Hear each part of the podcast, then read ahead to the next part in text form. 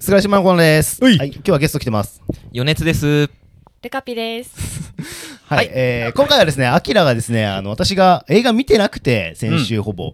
で、今回、ヨネピーんち来たら、うんあの、ヨネピー映画見てっから、じゃあ、お二郎と戦わせようということで、そうそう今回は、余熱 VS お二郎でやります。で、ルール説明しますね。えー60秒の3本勝負になってます。で、はい60秒ごとに、えっと、交互に、先行後攻を決めて、はいえっと、映画を紹介して、面白くなったなと思った、面白いなと思ったのを、ルカピが独断と偏見で決めます。はいはい。じゃあ、先行後攻を決めるじゃんけんお願いします。最初はグー、じゃんけんパー。お、お余熱がが勝ちましたたね。どうします？ここで。ほとんどあのね、オフちゃんね、俺は先行ばかりなので、で今回取り上げるのはあ、そうですねお。ふたろうが、うんえー邦邦画の「世界のおきく」という映画で、で、えー、僕が、えーと台湾映画の国費ザ・サットネスっはいていう映画を。であの国費ザ・サットネスは台湾映画で殺撃で公開中です。はいで、世界のキックは、えー日本映画で、シネマフロントで絶賛公開中という作品になっております。はいじゃあ、お二郎先行でいきますか。はい、はい、じゃあ、スタート。えー世界のおきく」まあ、幕末うんこの汲み取り恋物語っていうユニークな組み合わせで時代劇が誕生してます、うん。でトイレの汲み取りで国交をしのぐ男と雑紙回収で生計を立てる男。で武家だったけどいろいろあって貧乏住まいの女の3人の人生が徐々に交差していく笑って泣ける青春映画になってます。で本編ほぼ全編にわたってうんこが映し出されるんですけどもモノクロで描かれる江戸時代の街並みとか雨の質感がうっとりする美しさなので何なんだこの映画っていうのが魅力になってます。で人間ドラマでもあるしラブストーリーでもあるし、まあ、人生とはみたいな物語としての強さっていうのをすごく感じました。である事件をきっかけに話すことができなくなったそのお菊さんっていうのを黒木華さんが演じられててまあもう後半結局喋んないんでずっと目で演技するしかないんですけどその演技がめちゃくちゃ良かったですはいはい、先行お二人の攻撃でしたね。次は、余熱の攻撃になります。お、ちょっと待って、お、おこれは、これはマイナスポイントじゃないか？いいよいいですよあいいですよじゃあスマートじゃない。じゃあ、先、高校余熱、どうぞ。まず、黒木花じゃなくて春な。そこは訂正してくれ。じゃあ、行くけど、皆さん、想像する中で、一番残虐なことを考えてください。それをやります。っていう映画で、台湾に広がった風邪と思われていたウイルスが突然変異を起こして人間の性的欲求を著しく高めて凶暴性を助長する主人公のカップルは残虐行為が繰り返される街が逃げられるのかっていう話で、まあ、欲望に従順なので、まあ、笑顔で追っかけてきて捕まればリンチにあって性的暴行を加えられちゃうその鬼畜ぶりがまあたまらんわけですよ。であの監督のロブ・ジャバス監督はもともとアニメーターで絵コンテを意識した撮影をすごくしててこうシーンが決まってて血みどろでグロいのにどこか美しいんですよはーい。3秒余してるこいつ余してる。そうかそうか。え、なんかね、あの最初からねいきなりね、あの、お二郎に先制のパンチを食わせて、確かに花じゃないと、春だと。私も思ってた。確かにってね、それをどう二挽回するのか。番目だバカ野郎はい。じゃあ、お二郎2番目、お願いします。はい、世界のおきく、まあ、人間に対する優しい眼差しが感じられる味わい深い映画になっていましたね。で基本的にキャラクターのみんなが貧しくっていろんな形で虐げられてるんだけどその苦い経験っていうのを笑い飛ばして前向きに生きていくっていうところがすごく美しかったです。で特にその池松壮亮さんの演技がねめちゃくちゃ良くて、まあ、実際うんこにまみれて働いててももういろんな蔑まれ暴力を振るわれ散々な目に遭う。だけどとジョークを言い続けるの。ほらここ笑うところだぜ。みたいなのをもう5回以上繰り返して最初が笑えなかったんだけどなんか徐々に徐々にこの人の強さと弱さみたいなのが笑いっていうところで現実と対抗してるっていうところがすごく良かったです。で国費私も見たんですけれども正直ちょっとワクワクっていうのを感じなかったんですよ。映画から。でおキックは見終えるまでどこに執着するっていうのが見えなかったのですごいハラハラとワクワクが続きました。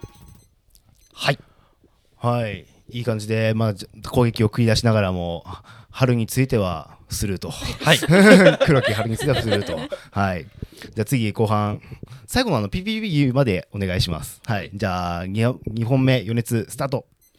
まあ国費がワクワクしないっていうことだったんですけどもう汚ねえババアが出てくるホラーは全部面白いんだからワクワクするに決まってんだろうっていうのが予告見て分かんなかったのかなと思うんですけどこの映画ホラー映画のオマージュがめちゃめちゃ多くて「シャイニング」とか「スキャナーズ」とか「セルビアンフィルム」とかホラー映画愛がめちゃめちゃ溢れててそれがなんかすごい良くてああ友達になろう監督ってすごいずっと思ってて。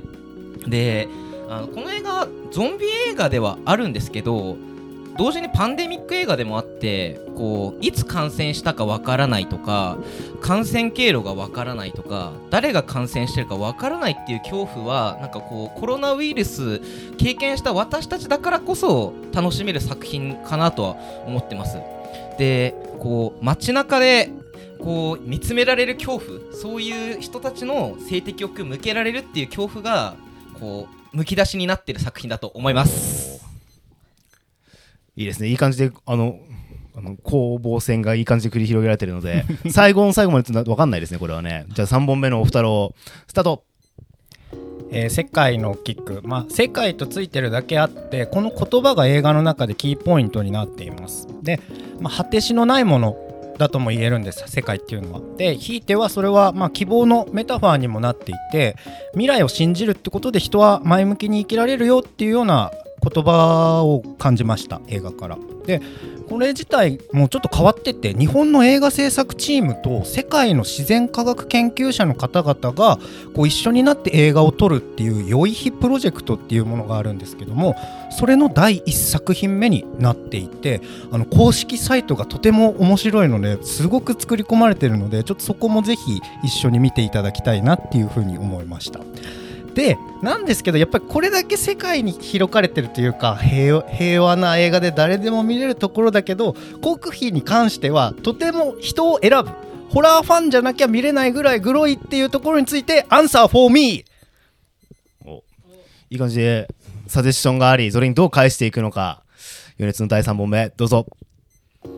まあ別に人を選ぶ作品ってダメなんですかっていうところでこうハマる人にハマる作品をおすすめするのがこう映画紹介する人の力とかであってこう僕のこのほとばしる気持ちでグロ好きを僕が見させようと僕は思ってます。でこうまあさっきも話したんですけどその人の理性を払ったせ取り払った世界ってめちゃめちゃ怖いじゃないですか。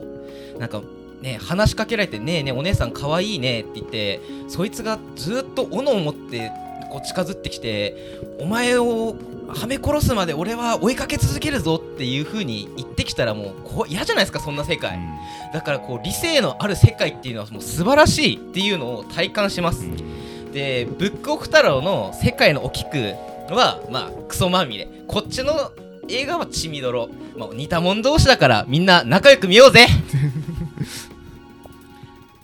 はい、という感じでね、歯切れがいいのか悪いのか、わかんないですけども。に謎の間が残っちゃった。ね。じゃあ、最後に、あの、判定、ルカピーお願いします。どちらが良かったですか？勝者余熱。おお余熱でした。ヨネピーでございました。国費。えその、国費、ザザッとですね。はいどういったところがいいとなと思ったのが？多分私が普通にこう映画館行ってポスターが2つ並んでて見るんだとしたら大きくだと思うんですよ。うん。であの私はそのグロとかあんま得意じゃないんですけどあのお互いからもう伝わってきたあの熱量このハートの強さがちょっと決め手だったなあそこで、あー熱量で。あとそう、はいはいあとちょっとジェイさんの名前間違えちゃうのはあーまあそれはね、それはね、あの、大事なことですよね。そ。ミスった。ミスった。あでもなんか、ううんん、あのホームページは見ようと思います。大人!ホームページだね、あの一応国費も見といてください。うち もチェックします。ねえーうん。面白かったね、なんかやってて。いやーどうでした？ヨネピー初めて。やってみて。いやなんか2人やってんのきずっと聞いてて。あバチバチした感じがねえなーってずっとあもうーなんかおきくに対するディスもちょっと考えてきたけおどおおいいミスしたと思って足引っ張れん。なみたいなそのあ時にはもう勝ったなと思って俺全然法が詳しくないからさうん。全然普通に間違えてた なんか俺白黒映画とか見づれえじゃんとか俺俺なら言うなと思って世界の大きに対しては。大きくって白黒映画なの？大きく白黒。映画そうそう。あとクソとかいらねえよとか思ったし、ううん。んうんことかなんか大嫌いなんだけど気持ち悪いもんその見たくねえよってあ思う。あーディスでね。ディスるんだったら、ね。そうだったらそうこういくかな。ザ・サットネスはあ国費はうん。もう配信でやってんじゃんっていうところがうん。弱みだなと思ってたからそこを攻めようかなと俺だったら思ったななるほど。ディベートみたいな感じだね。そう。いやなんかねいまいちまだねこのディスに対するね、あー。あの姿勢が俺はできてなくて。ああじゃあそこをちょっと松島さんとかヨネピーから学んでいきたいところです、精神ね、をいや面白い、うん。これちょっとぜひ皆さんもやってみてください。家でやってみてください。面白いですよこれ。ねはい以上です。はい。じゃあまたね。はい。バイバイ